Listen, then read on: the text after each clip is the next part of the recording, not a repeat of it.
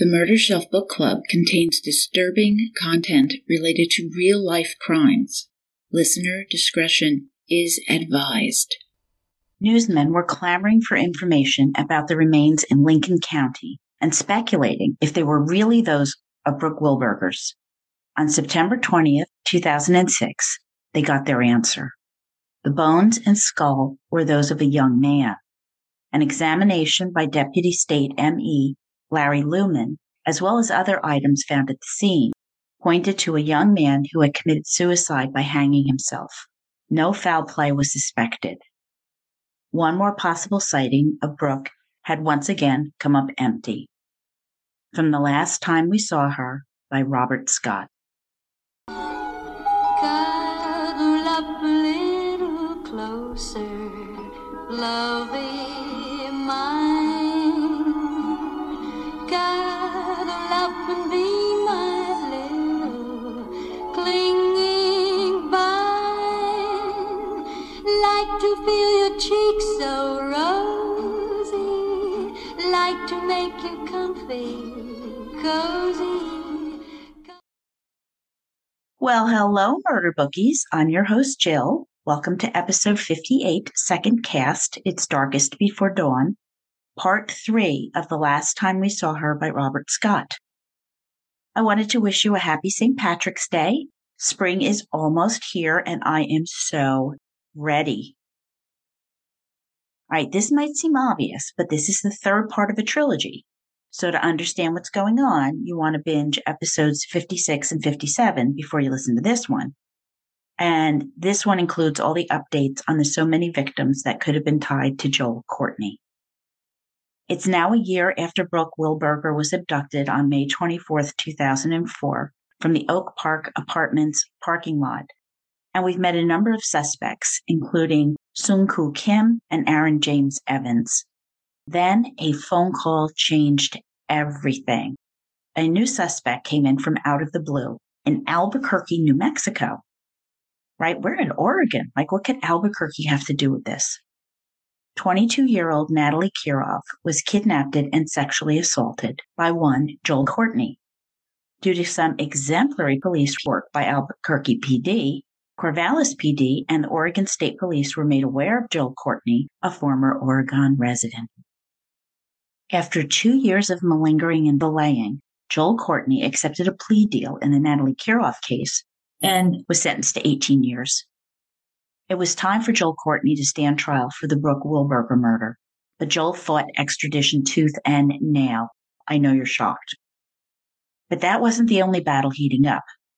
The Oregon media desperately wanted information on the Wilberger case, and normally the arresting affidavit is made public. But without a body, D A Scott Heiser feared the case would be compromised if it was released. Incensed, the media pressed and pressed, whining and whining, causing all kinds of legal shenanigans.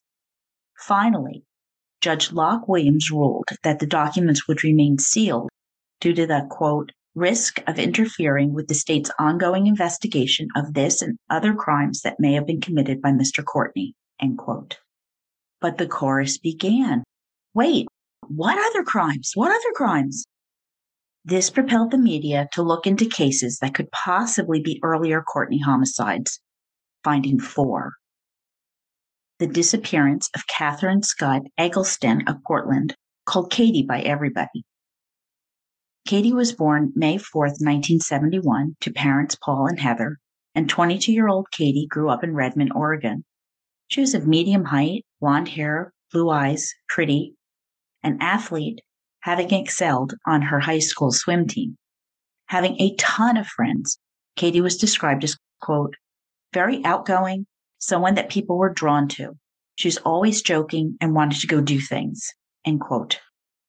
Security conscious, Katie was aware of her surroundings, carried a whistle, and had taken self-defense classes. Just recently, she had taken a job with All Net Communication Services in Lake Oswego, Oregon. Staying with her sister, Janet Taylor, in Gresham, about thirty minutes from Portland, Katie also attended O S U. She'd spent the weekend visiting her boyfriend, and on Monday, August second, nineteen ninety-three, Katie left work, upbeat, enthusiastic. It was her first day in the Portland All Net office by herself. Although it was warm, Katie wore a purple blazer, white blouse, black skirt, and heels. I suspect the air conditioning in her workplace was working really, really well. First up, Katie had a sales meeting, and then she headed to various businesses along Portland's Whitaker Way, stopping at a bank, a gas station, and a Burger King. That afternoon, she made more work calls from the Port of Portland building, and witnesses described her as having a worried expression on her face. At around two fifteen p.m., a customer of Katie's saw her get off the building's elevator with a man with a dark complexion, dark hair, and wearing a blue blazer. This was the last time anyone saw Katie Eggleston. At five p.m., Katie's silver Volkswagen Golf was noted in the Port of Portland building parking lot. At some point, it was driven away. Yet Katie missed her five p.m. meeting with her supervisor in the Lake Oswego office. When Katie didn't show up at her sister's, Janet was ticked off at first, but gradually grew alarmed. The next day, Janet told her dad Katie was missing, with Paul Eggleston heading to Portland. Meanwhile, on Northeast Airport Way, a security guard noticed Katie's car, which had been there from the wee hours of the morning with windows open, the doors unlocked, key in the ignition. Now we all know that's not right, and it gets worse. Her purse, wallet, and money were on the front seat, her workout clothes in the back. Her all-knit binder was nowhere to be seen. From this first day, Paul Eggleston kept a journal of what transpired, and this is really a good idea, given the intense emotion and days blurring one into the next. August fifth, he made a notation that Katie's boyfriend had joined the search, but, quote, displayed exceptionally strange behavior, end quote. Paul was aware that Katie planned to break up with him, and apparently that had happened over her visit that past weekend. He confessed to Paul that when Katie broke up with him, he, quote, wigged out, end quote. But the boyfriend's alibi was sound. He really wasn't the guy. To stress the parents out even more, the lead detective, Joe Goodale, told Paul and Heather that the department was horribly overworked, having three murders occurring in three days in a row. Well, that is just what you want to hear when your child goes missing, that the police are overworked. Well, dogs were brought in, but found no trail indicating where Katie had gone. Sounds to me like she'd been forced into another vehicle, which then drove away. Then Paul Eggleston wrote that the investigation ran off into the gutter. Detective Wagner, who was on the case, demanded to know why Paul and Heather had held back information. While having no clue what she was talking about, Paul asked for clarification, and Detective Wagner demanded to know why they hadn't told her that their daughter Janet's ex-husband was facing a trial on tax evasion. Quote, Paul was floored and said that had nothing to do with Katie's present circumstances. In return, Detective Wagner responded, you mean to tell me you don't see the connection between a trial for a felony and a key witness disappearing? And then Detective Wagner implied that the Egglestons were hiding Katie somewhere, so she could not testify. Detective Wagner point blank asked Paul, do you know where Katie is? No, he replied. Would you be willing to take a lie detector test? Yes, he responded with anger, end quote. All right, what a mess. Trust is completely eroded on both sides of this equation, and I do wonder if Detective Wagner was suffering from investigative stress and burnout, given the comments from Detective Goodale about the three murders in three days. All right, regrouping. Paul wrote Detective Wagner a letter, paraphrasing this now. It was distressing to think that their former son-in-law could have anything to do with Katie's disappearance. But the trial was over ninety thousand dollars in unreported business income. And while Katie was a witness, her contribution was minimal. It wasn't even a blip on the radar to Katie, who was focusing on her new job. Then came Paul's second letter, and this time his anger shone through.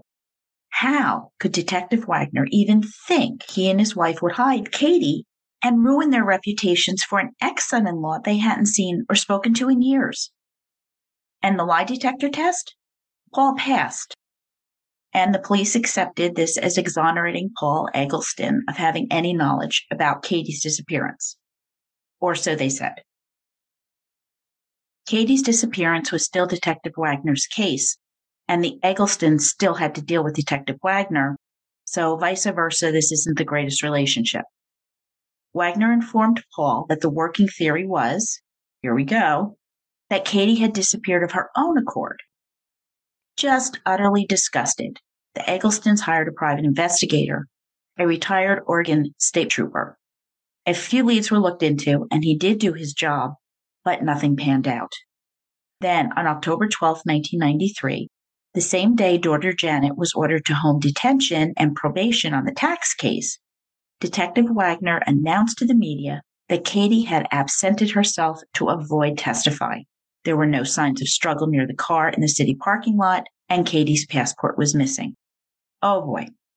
In abject disbelief, Paul then told the media that not once has Katie's room in their home been searched, and if the police had, they'd see her medication, makeup, clothes, suitcases were all still there. As far as the passport, Heather Eggleston explained that Katie had needed it to verify her identity for AllNet just a few weeks before she vanished. The passport may have made its way into Katie's missing AllNet binder, and nothing indicated that Katie had used the passport to leave the country in nineteen ninety-three or nineteen ninety-four, and the case went cold. That is, until Joel Courtney popped into law enforcement's radar. The F B I visited the Egglestons, getting their D N A and explaining the parallels between Natalie, Brooke, and Katie's abductions. Could they say that Courtney definitely did it? Absolutely not. But Katie's parents needed to be informed. And all right, this is well done.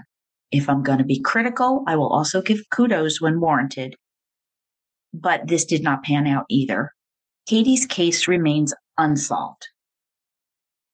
If you know anything or think you might, however insignificant to you, you can contact the Cold Case Homicide Unit five oh three, eight two three, oh four hundred. To remain anonymous, tips can be sent to Crime Stoppers of Oregon, who offer cash rewards up to twenty-five hundred dollars for information reported to them that leads to an arrest in any unsolved felony crime. You can remain anonymous. Call five oh three, eight two three, H E L P. That's forty-three fifty-seven. You can also visit the App Store and download P three Tips to submit a secure and anonymous tip. Of course there's an app, right? You can also report it online, and there is a link on my blog at w w w dot murder shelf book club dot com. So if you know anything, it is time to report it. The second case that law enforcement suspected Courtney might be involved with was the missing person case of Stephanie Condon. Living in Myrtle Creek, Oregon, which is about two hours south of Corvallis, in nineteen ninety-eight, Stephanie was fourteen years old. She fit Courtney's preferred victim profile, petite, blonde, blue-eyed, and pretty. October thirtieth, Stephanie was babysitting for her cousin, Cheryl Ritchie's twins, in Riddle, Oregon, when she just up and vanished. Stephanie was wearing Winnie the Pooh P Js when last seen. Cheryl Ritchie returned home around one thirty a m, and the door was locked. She found her kids tucked in bed asleep, house undisturbed. There was no indication that anything was wrong, just no Stephanie, save for her shoes and backpack, which were still in the house. Had she left in the middle of the night with no shoes? Had she been kidnapped at the front door? Like many kids, Stephanie had a favorite blanket, only it was gone too. And the question was, had she been incapacitated, wrapped in her blankie, and taken away? The F B I offered a ten thousand dollars reward for any information on Stephanie's disappearance. Tips poured in, and as with the Brooke Wilberger case, psychics offered insights and help. One said Stephanie was dead, buried near the Tri-City, Oregon radio station transmitter. There was a group, the Hawaiian Remote Viewers Guild, who clairvoyantly view what occurs outside of their physical presence. They conducted a double-blind remote viewing. That is, the viewers and monitors and analysts have no idea who the subject was and hadn't ever heard of Riddle, Oregon, a town of a thousand people. A viewer named Rosie saw that the target was deceased, likely killed by a bearded man, and buried in an isolated area of heavy vegetation in the Northwest United States. All right, that's intriguing. With a whole planet to pick from, Rosie located near Oregon. But the case just meandered on with little fits and starts. In two thousand three, a new specialized searching group of investigators from the U K, the National Crime and Operations Faculty, began to work on the case. Pam Frank from the Douglas County Sheriff Department explained, quote, "These people from the U K, this is their job. They have great success. They do searches. And not once in a while when a child comes up missing, but it's something they do every day," end quote. The oldest case this team had cracked had gone unsolved for twenty-three years. The searchers surveyed from above, they cut brush back to where it would have been five years ago, and deployed ground-penetrating radar, looking for soil disturbances. British officer Mark Harrison said, quote, "The speed at which the beam bounces back will actually tell us whether there are human remains there or whether it's just a rock," end quote. Any abnormalities were noted and stored in a database for further excavating. And Harris also brought in special scent-trained cadaver dogs. Now, here comes another twist. In the U K, on June twenty-seventh, two thousand three, the Bedford Times published an article, "Body Found, Stephanie Condon." It was quite detailed that Bedfordshire resident Mark Harrison found the remains wrapped in a bed cover, and included a statement by Harrison on how delighted he was to be able to help the Condon family. A suspect was looking for someone, but found Stephanie instead, drunkenly mistaking her. Stephanie had been taken back to his residence at gunpoint, raped, killed, and dumped in the woods. Well, closure, right? Yeah, but this all wasn't true. Like, what the hell? The local detectives were gobsmacked as to why anyone would pull such a prank. Just somebody making a joke? Had this been done by the killer? And the super-duper searchers did not find Stephanie as the years rolled by. Then Joel Courtney became a suspect, reigniting the F B I to examine the Stephanie Condon case. Doing their due diligence, they concluded that Joel likely did not murder Stephanie Condon. But a decade later, in two thousand nine, a man walking his dog on a logging road stumbled upon a human skull near the town of Glide, about thirty minutes from Riddle, and it was Stephanie's. This spurred the Douglas County Sheriff's Office to arrest the man who had been a suspect in the case since the beginning, Dale Wayne Hill. The night Stephanie went missing, Cheryl was at a tavern with a friend when acquaintance Dale Wayne Hill came over and mentioned he'd stopped by Cheryl's house earlier that night.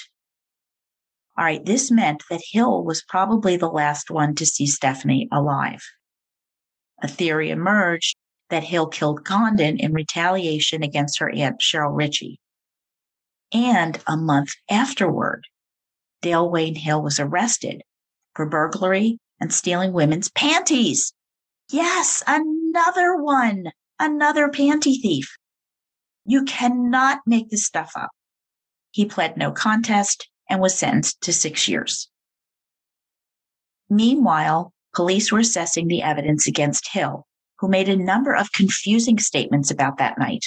He said he left a Canyonville bar, driving three minutes or so up the road to use a bathroom at another place, and then turned around and returned to the Canyonville bar.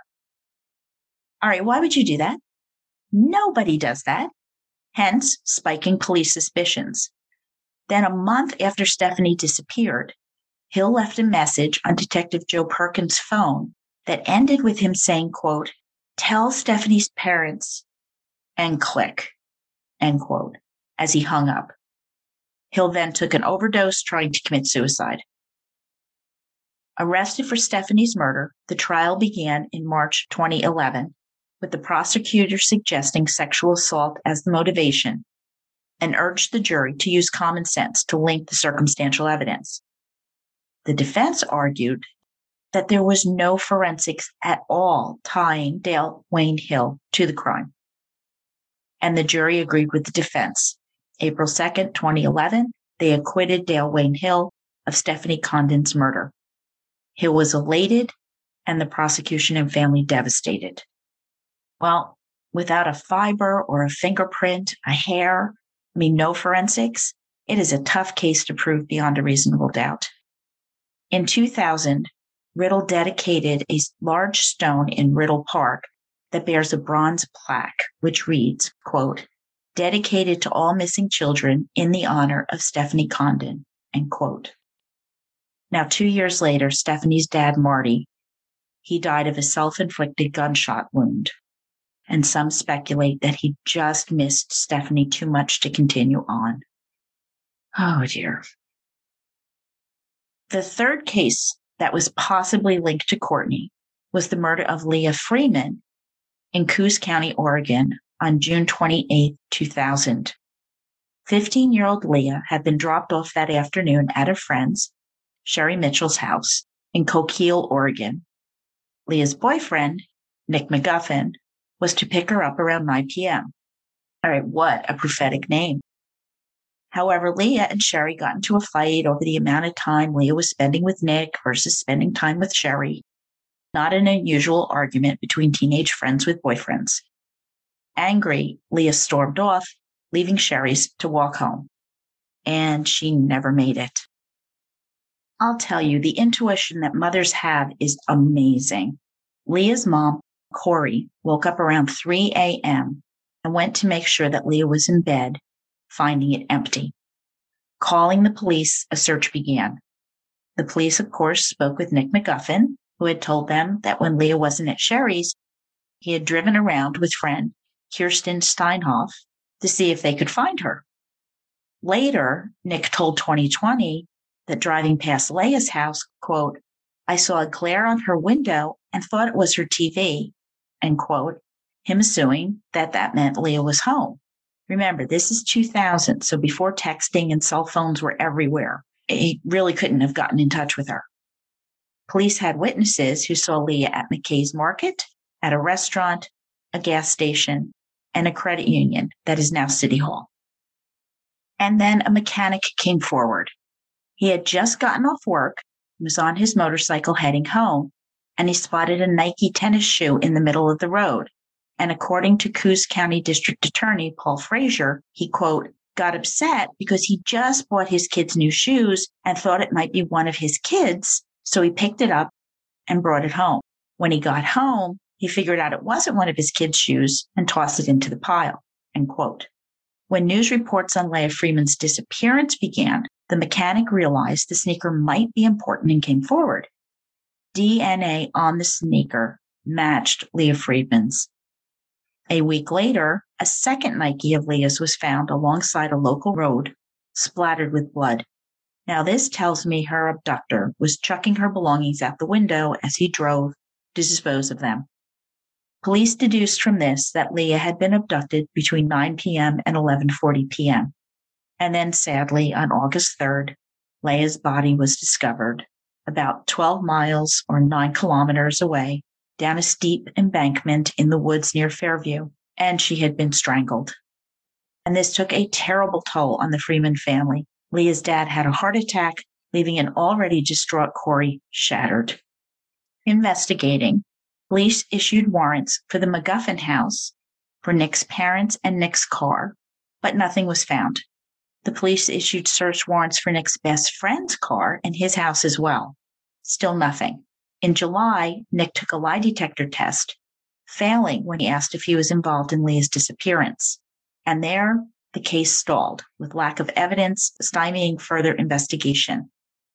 Now, in late two thousand nine, so this is almost ten years later, Coquille P D created a cold case unit applying the latest technology.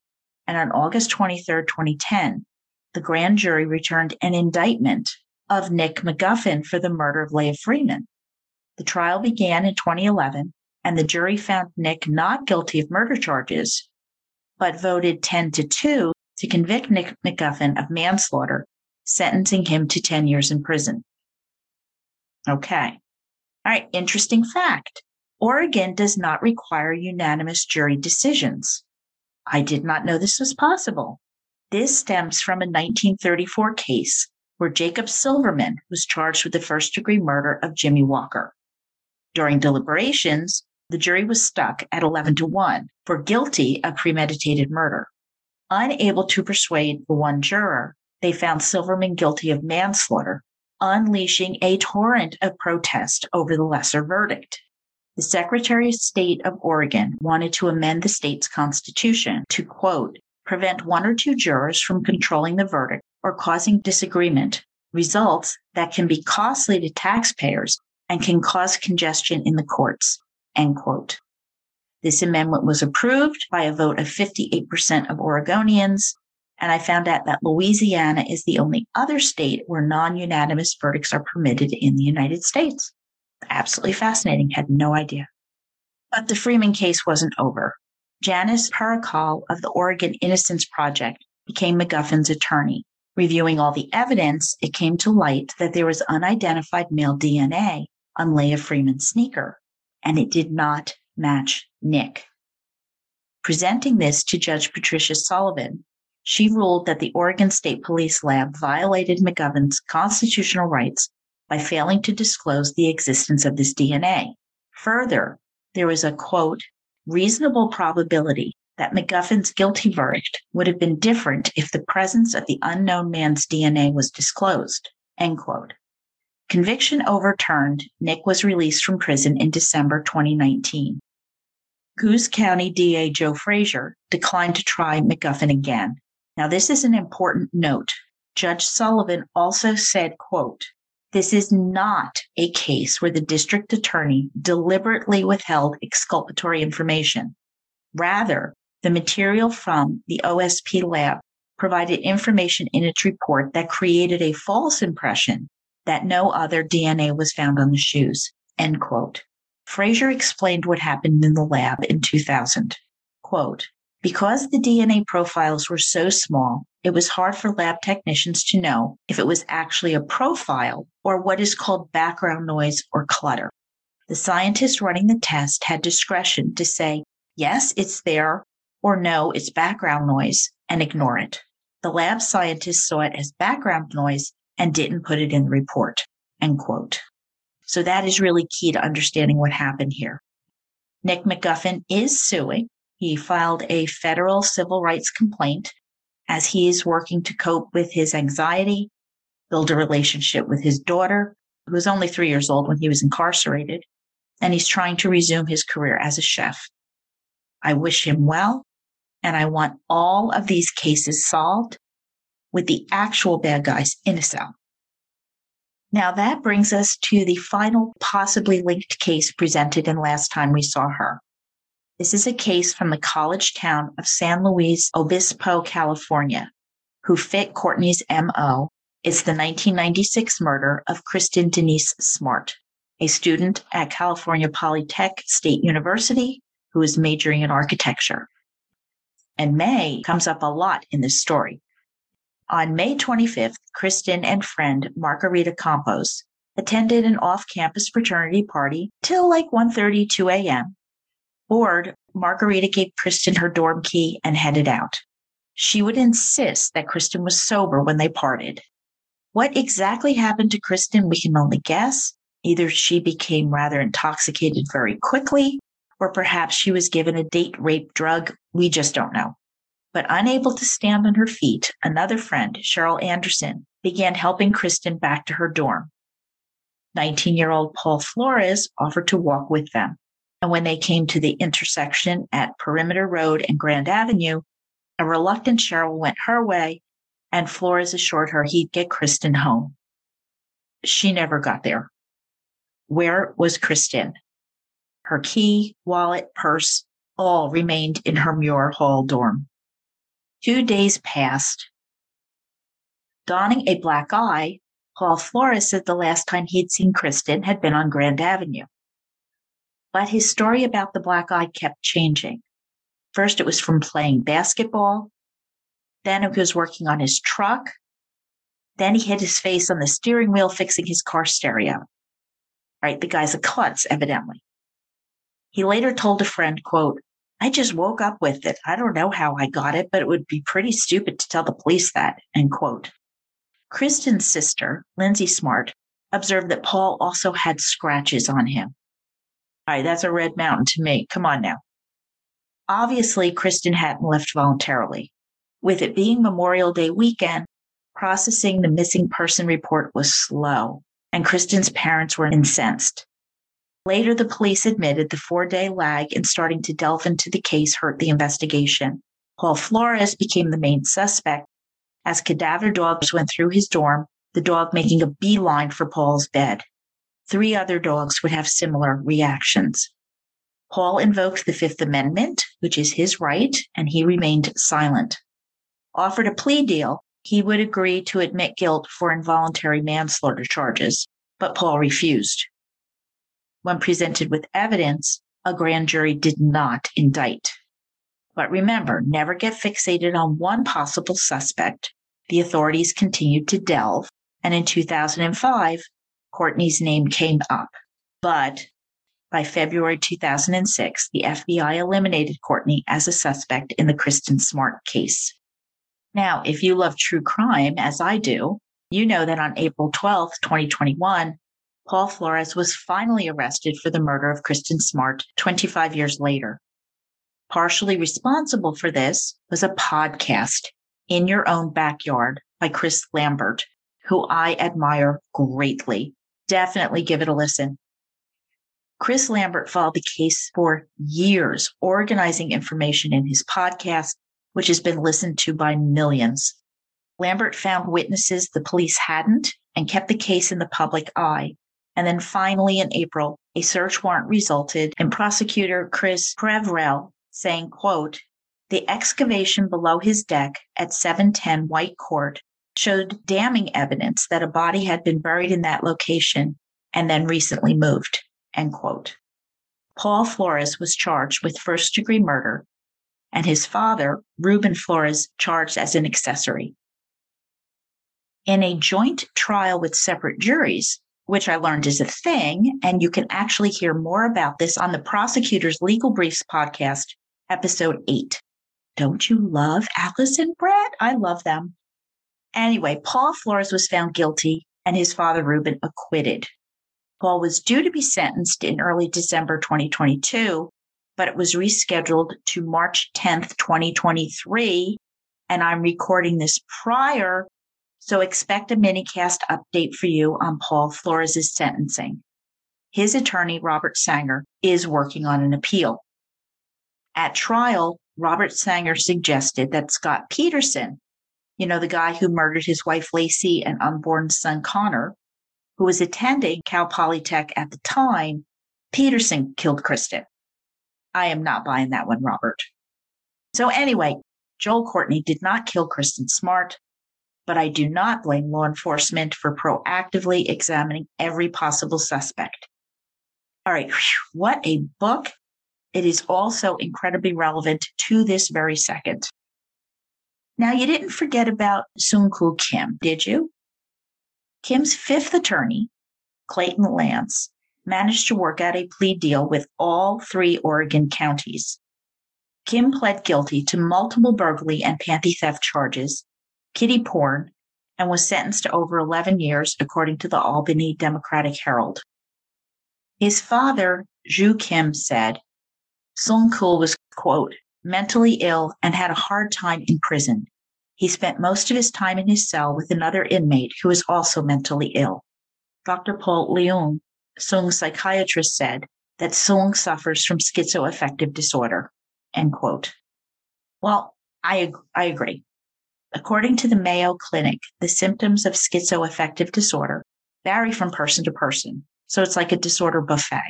Psychotic symptoms such as hallucination and delusions occur, but other symptoms can be impaired or incoherent speech, bizarre, unusual behavior, or just acting out of character, depression, feeling empty, sad, worthless, intermittent mania with increased energy and not sleeping for days at a time.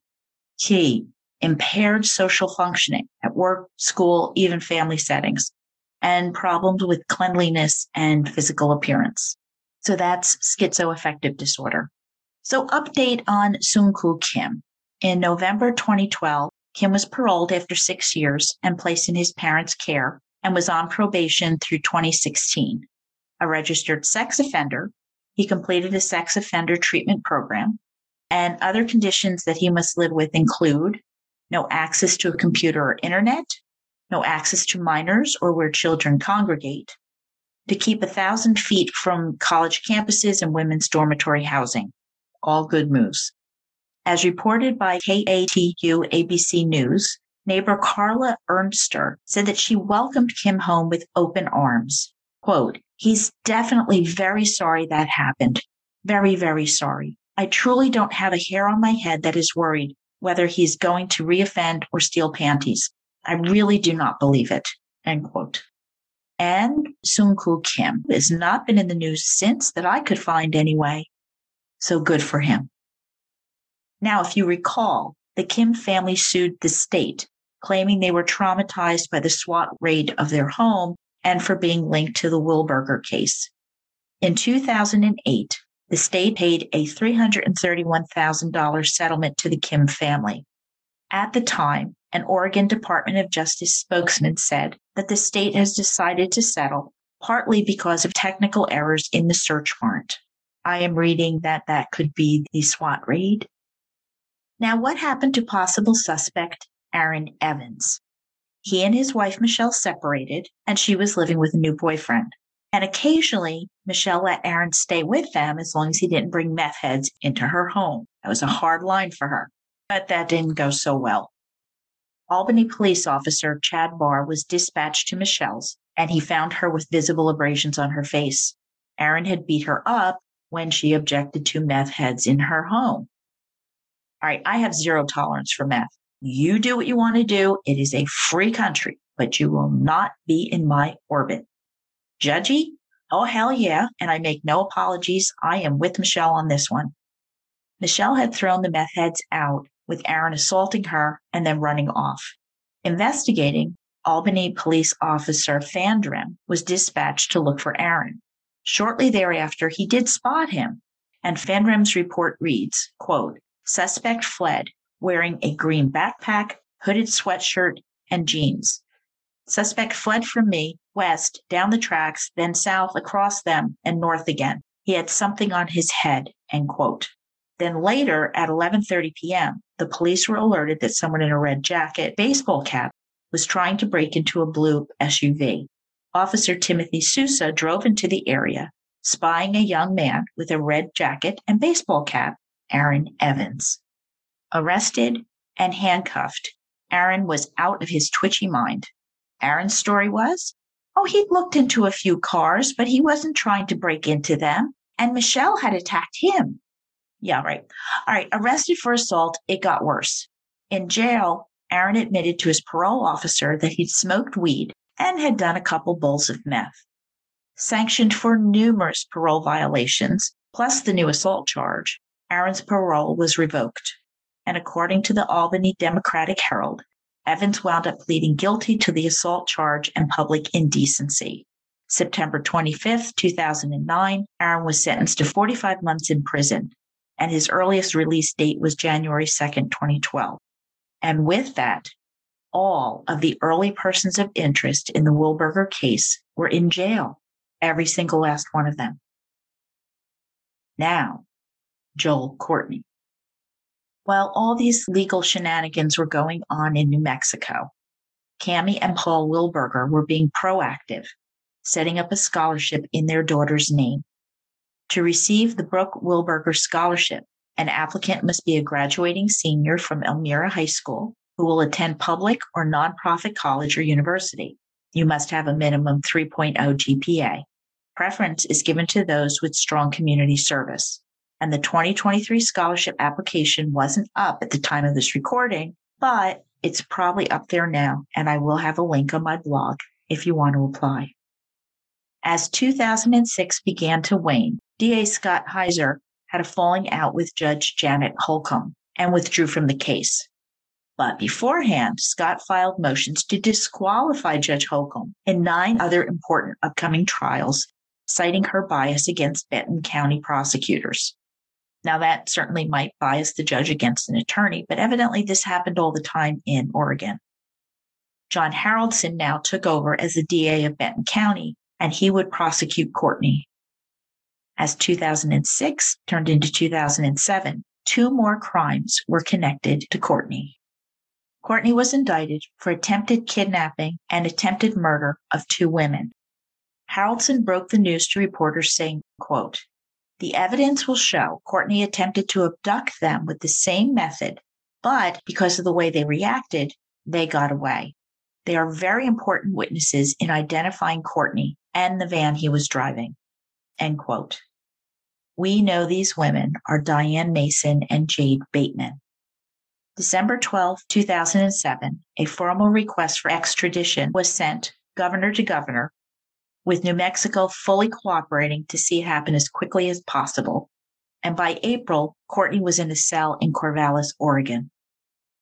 February two thousand eight, Courtney's new attorney, Stephen Ahrens, was in court. A seasoned defense attorney accustomed to difficult cases, even Courtney would tax him. Ahrens had questions about the green minivan. It didn't belong to Courtney, so someone else could have used it to kidnap Brooke Wilberger. April ninth, two thousand seven, Courtney heard the nineteen charges read in court. Held without bail, the charges included aggravated murder, first-degree rape, first-degree sexual abuse. Joel's defense team was now joined by death penalty experienced attorney Stephen Krasik. I know all these names. Oh my God, all the names. Wanting more information on the Kirov case, K G W T V began to vie with D A Haraldson, the rights of the press to information versus building a prosecutable case.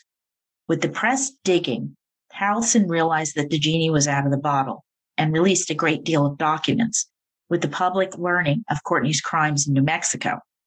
A new piece of information was unearthed.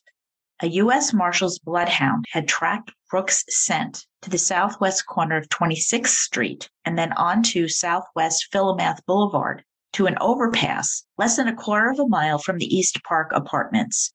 So envision Brooke bound in the back of this minivan. All the rest of Joel's story came out. His disappearing act at his sister's Portland home, going to the hospital with chest pains, abruptly moving to New Mexico, and his crazy kidnapping story. Media reported that D N A in Courtney's green minivan belonged to Brooke, as did trace evidence on the white rope, one end tied like a noose, the gray duffel bag, floor mats with her blonde hair. And now defense attorney Stephen Krasik was worried about his client's constitutional rights to a fair trial. He's afraid the jury pool is tainted. May two thousand eight. Judge Locke Williams set a date for trial, February twenty ten. I did not misspeak. We are talking twenty months from this point. Cammie and Paul Wilberger were stunned, patience ebbing, almost two years away. This was two years away, and delays could happen, so it could even be longer. So there was a lot of grumbling and a lot of debate about this. By July, rumors began floating around that the Wilbergers were in support of a plea deal being negotiated with Joel's defense. But problem, would Courtney actually let the plea be enacted? I mean, if you remember, Joel had tried to renege on his previous plea deal in New Mexico. Stephen Krasnick waded through a ton of documents. The amount of preliminary hearing trial prep seemed enormous. Krasnick challenged Haraldson on Courtney wearing leg irons in front of the jury, while Haraldson argued that it was a death penalty case and shackles were a long-established part of Oregonian jurisprudence.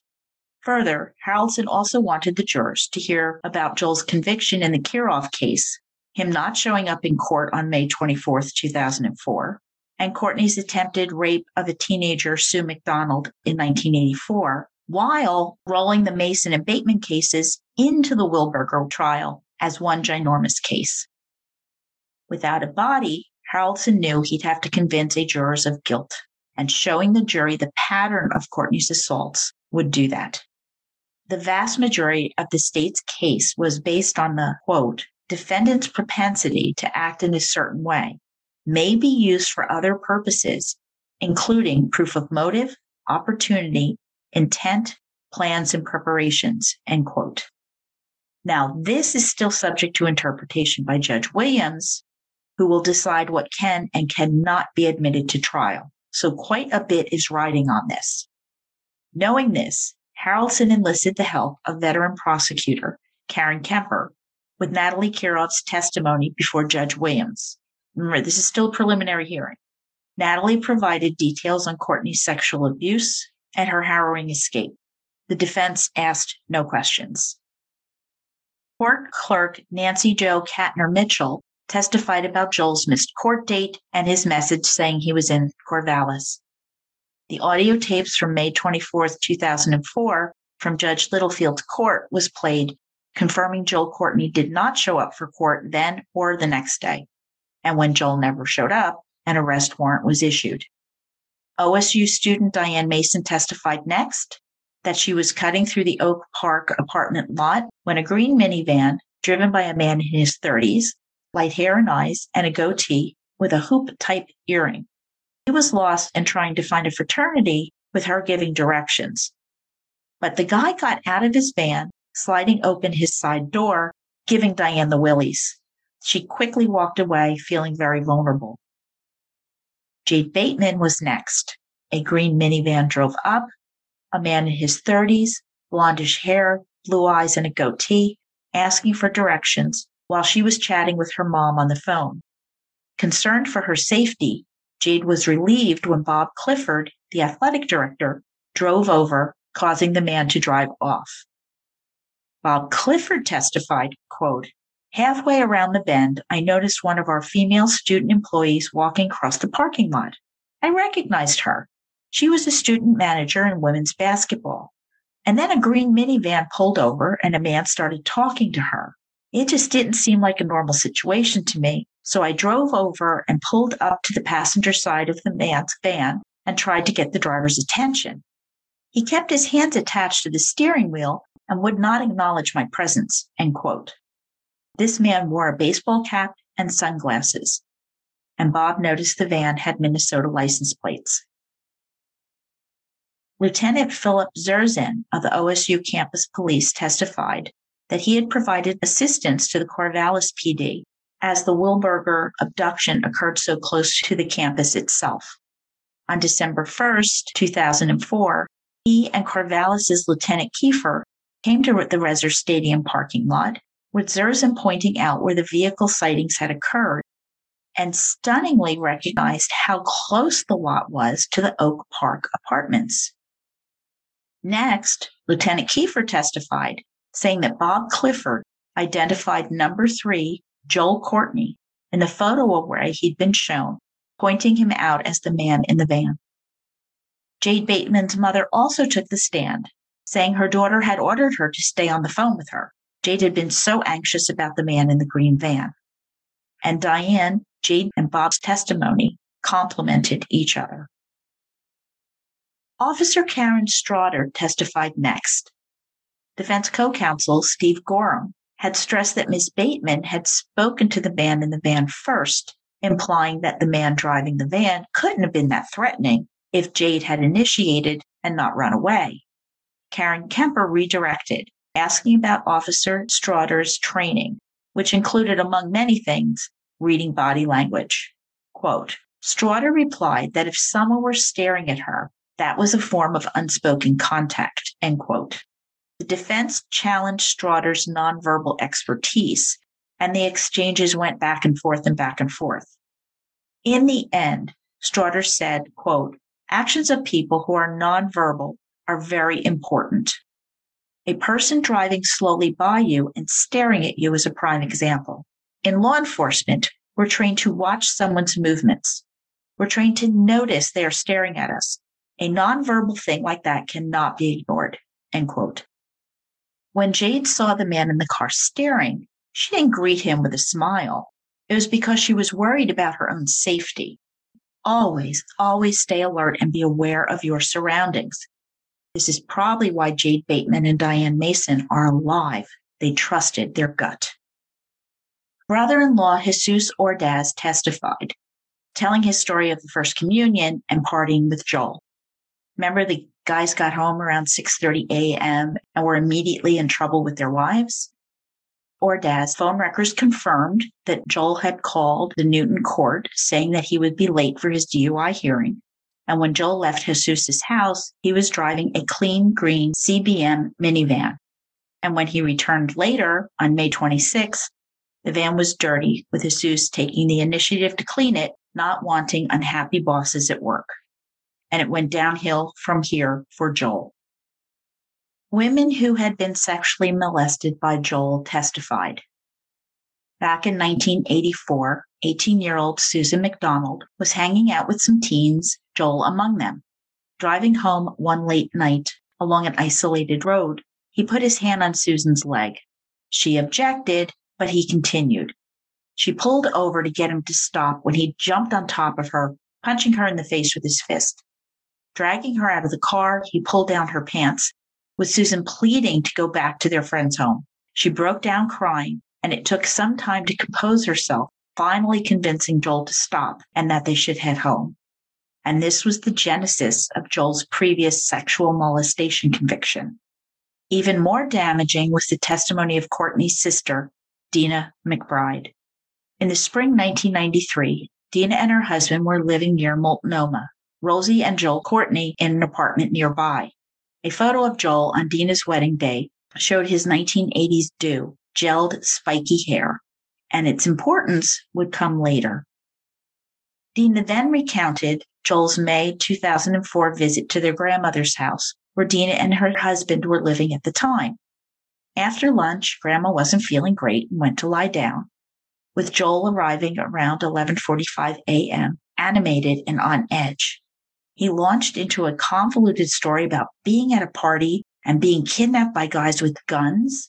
Joel told her he was hiding in some bushes, was naked part of the time in the rain, and he was hungry and freezing.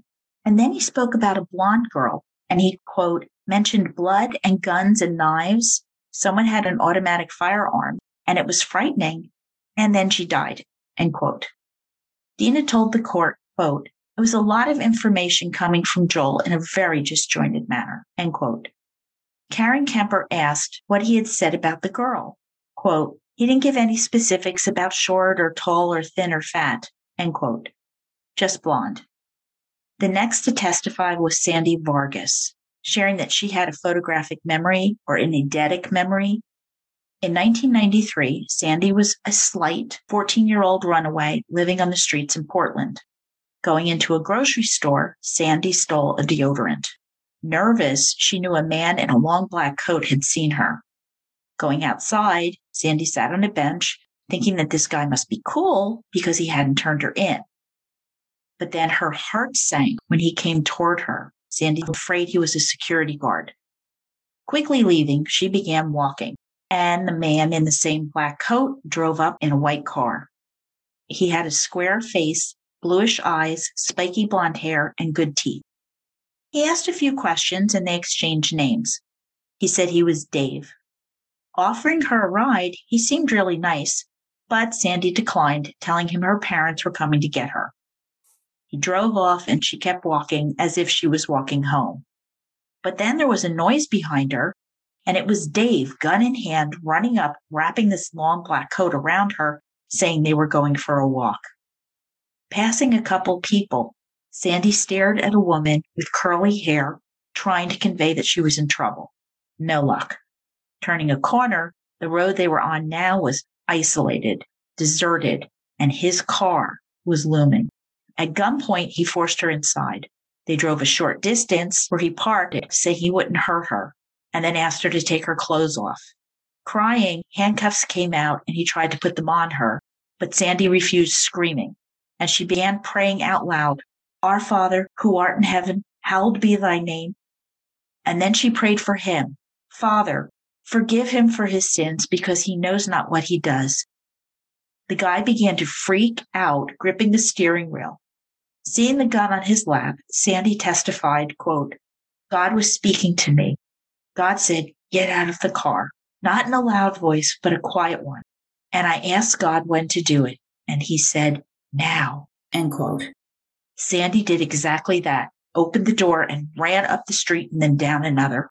A few cars passed, none stopped, and she went into a cafe, peering through the windows as she saw his car driving back and forth, which terrified her even more. Sandy feared the guy was a cop.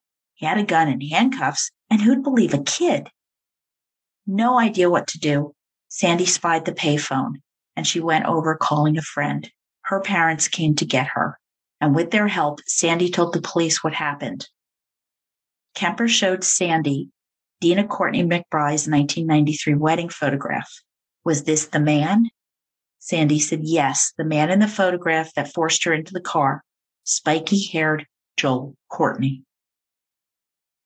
With the goal of consolidating the trials of Brooke Wilberger, Diane Mason, and Jade Bateman, closing argument was critically important for the prosecution. Kemper did a magnificent job of creating a timeline and connecting the dots. She stressed that it was the repetition and similarity of the acts that required one trial. Defense attorney Corum claimed the state was throwing mud at the wall, hoping some would stick, stressing the differences between the cases. Harrelson had the final word, however, and said they never claimed that this was a signature crime, that all the crimes were patterned exactly like the others. Quote, it boils down to this. This so-called mud is relevant. It's incriminating evidence, and it's not in the defendant's interest to have relevant, incriminating evidence offered against him. End quote. Judge Locke Williams took this all in and went to make a decision. Judge Williams ruled the cases of Diane Mason, Jade Bateman, and Brooke Wilberger would be joined as they were, quote, similar in character and occurred within minutes of each other and within a remarkably limited geographic area, end quote. The testimony of Susan McDonald and Sandy Vargas, having occurred in nineteen eighty-five and nineteen ninety-three respectively, were too remote and would not be allowed at trial. The evidence about partying with Jesus Ordaz, on Courtney's failure to appear in court, testimony by Diane Mason, Jade Bateman, and Bob Clifford were all allowed.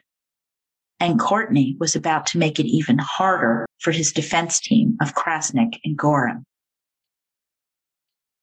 July twenty-first, two thousand nine, at the Benton County Jail, Joel met with psychiatrist John Sobotka and went berserk, attacking and striking Doctor Sobotka with a fax machine and tearing up documents.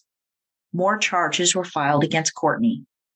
With the attacks on Doctor Sobotka, coupled with Joel's comment back in New Mexico to Judge Martinez that he'd spit in his face, there was established a real danger of violence. Judge Williams ordered Courtney to wear a stun vest, any violent outburst, and he would get zapped. He could wear it under his clothing so jurors would not see it. Uh, is it wrong to want him to act up so he gets zapped? I don't know. Maybe? Uh, mm, couldn't think of a better guy to get zapped, though. Well, five years after Brooke's abduction, the trial looked ready to begin, but predictably unpredictable, on September twenty-first, two thousand nine, Courtney decided he wanted a plea deal, withdrawing his not guilty plea. Joel signed the documents, acknowledging that, quote, one, I know that if I pleaded guilty to the charge, I cannot challenge on appeal any of the trial court's earlier rulings in the case.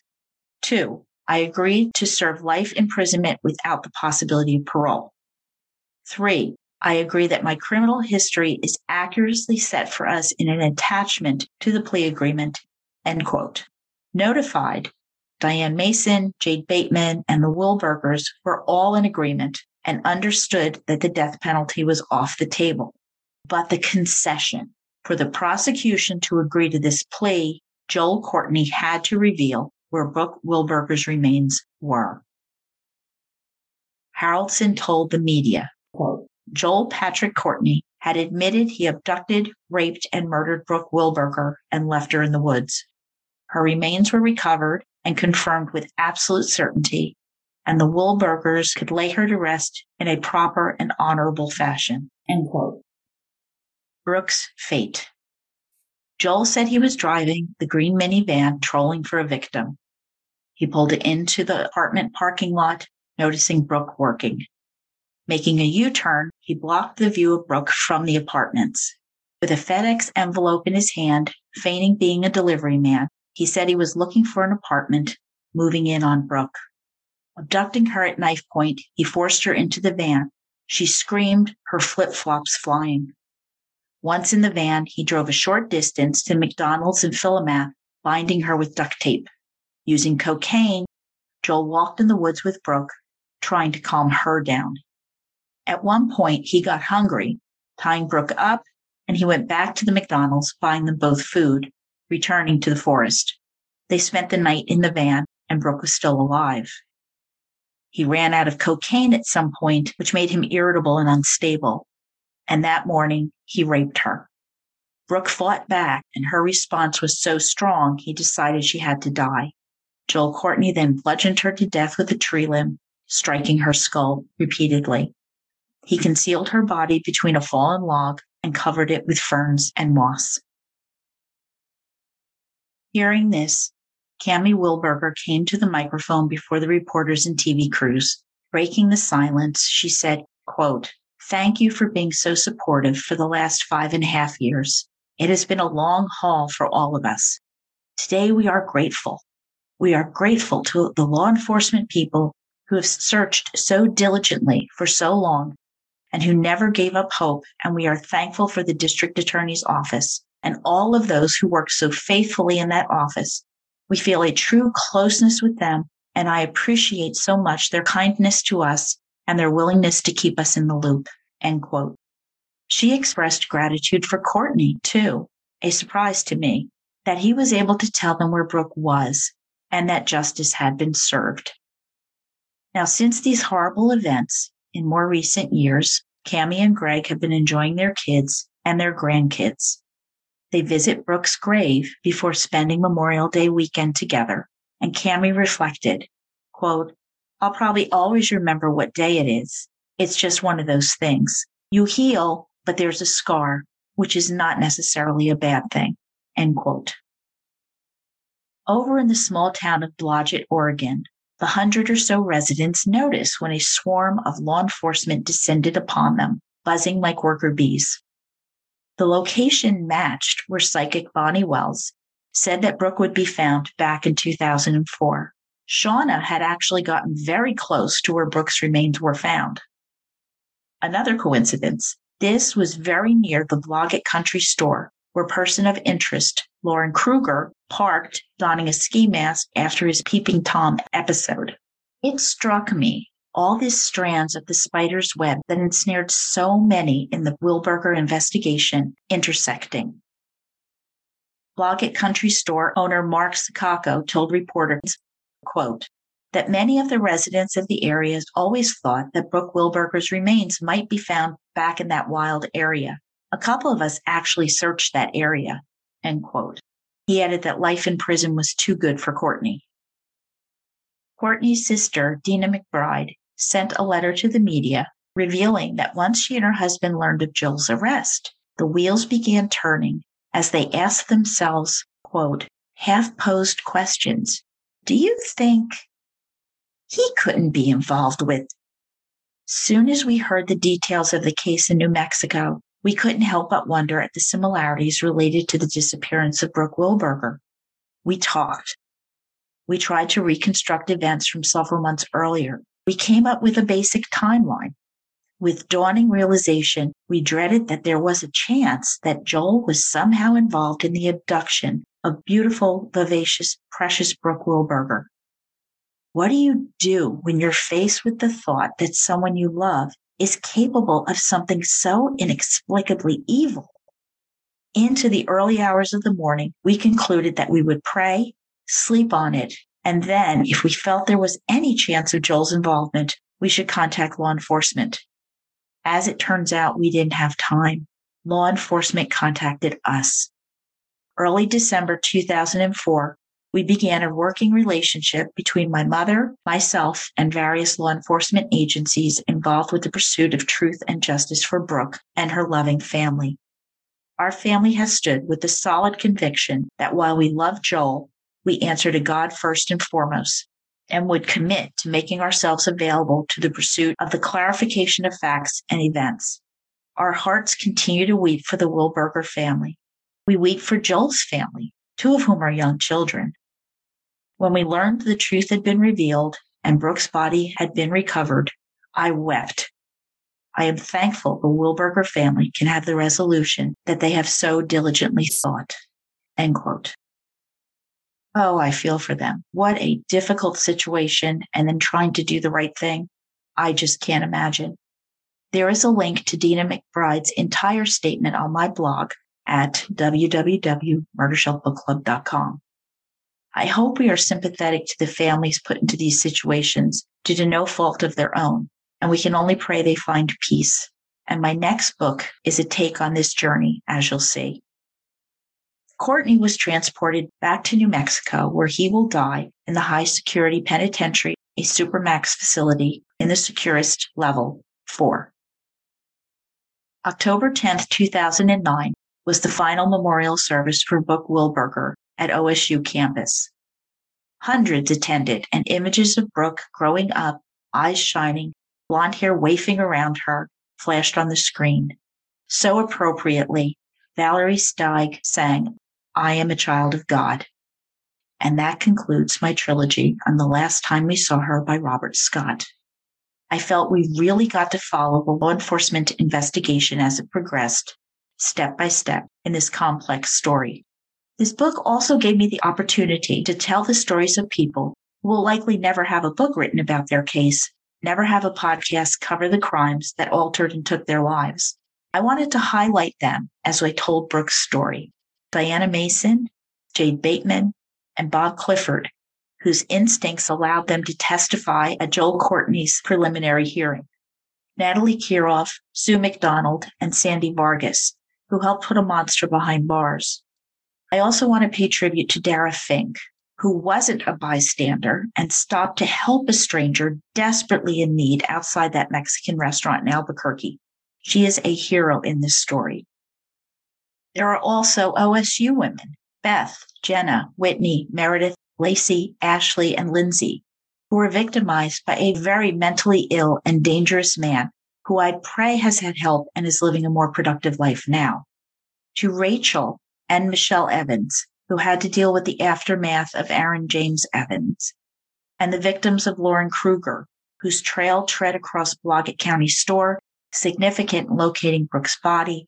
The coincidences are just really incredible. Told you to remember Blodgett. Teresa Garcia, Kimberly Lingard, Diana D. Jensen, who were victimized by suspect Richard Wilson. We can remember them now. May Teresa rest in peace. And Katie Eggleston, Stephanie Condon, and Leah Freeman. Though not attacked by Joel Courtney, they are remembered for being lovely women with so much promise snatched away. And Kristen Smart, whose killer was just confirmed by a jury in October twenty twenty-two, twenty-five years later. This is why I podcast. This is one reason this book was so special, and I hope it met your expectations. And again, if you have any information on Catherine Katie Eggleston, contact information is on my blog. Or call Crime Stoppers five oh three, eight two three, H E L P four three five seven. At the beginning, I mentioned that I think that this is an uplifting story, and it is, from Brooke Wilberger herself to her family's faith and hope, even when faced with Brooke's death, the response of so many community groups pulling together. It lifted my spirit sharing this with you. Please let me know what you think. And my next book is She Married the Green River Killer, second edition, an exclusive authorized biography by Penny Wood. For some time, I've wanted to do something to highlight the impact a serial killer has on his family, because their story is important, because they are the collateral victims of serial murder, and the struggle is real. That is this story. Judith is Gary Ridgway's third wife, whose early years were filled with neglect and abuse. And then she marries the man of her dreams, her Gary, who is also one of the most prolific serial killers in U S history. Gary confessed to murdering forty-eight victims in a deal that spares him the death penalty. And I will be interviewing author Penny Wood, so stay tuned. I always say read the book, and this is no exception. Thank you for listening. You can email me at jill at murder shelf book club dot com or find me on Twitter, Instagram, and Facebook. Check out my blog and my merch store on Spreadshop. Happy reading, murder bookies, and trust your gut. Source material, show notes, photographs, snack and drink information that The Last Time We Saw Her trilogy is found on my blog. Written and produced by Jill, all rights reserved. Music by Carl Hussena and lyrics by Otto Harbach. Coos County D A Joe Frazier declined to try McMuff- Mc- McMuffin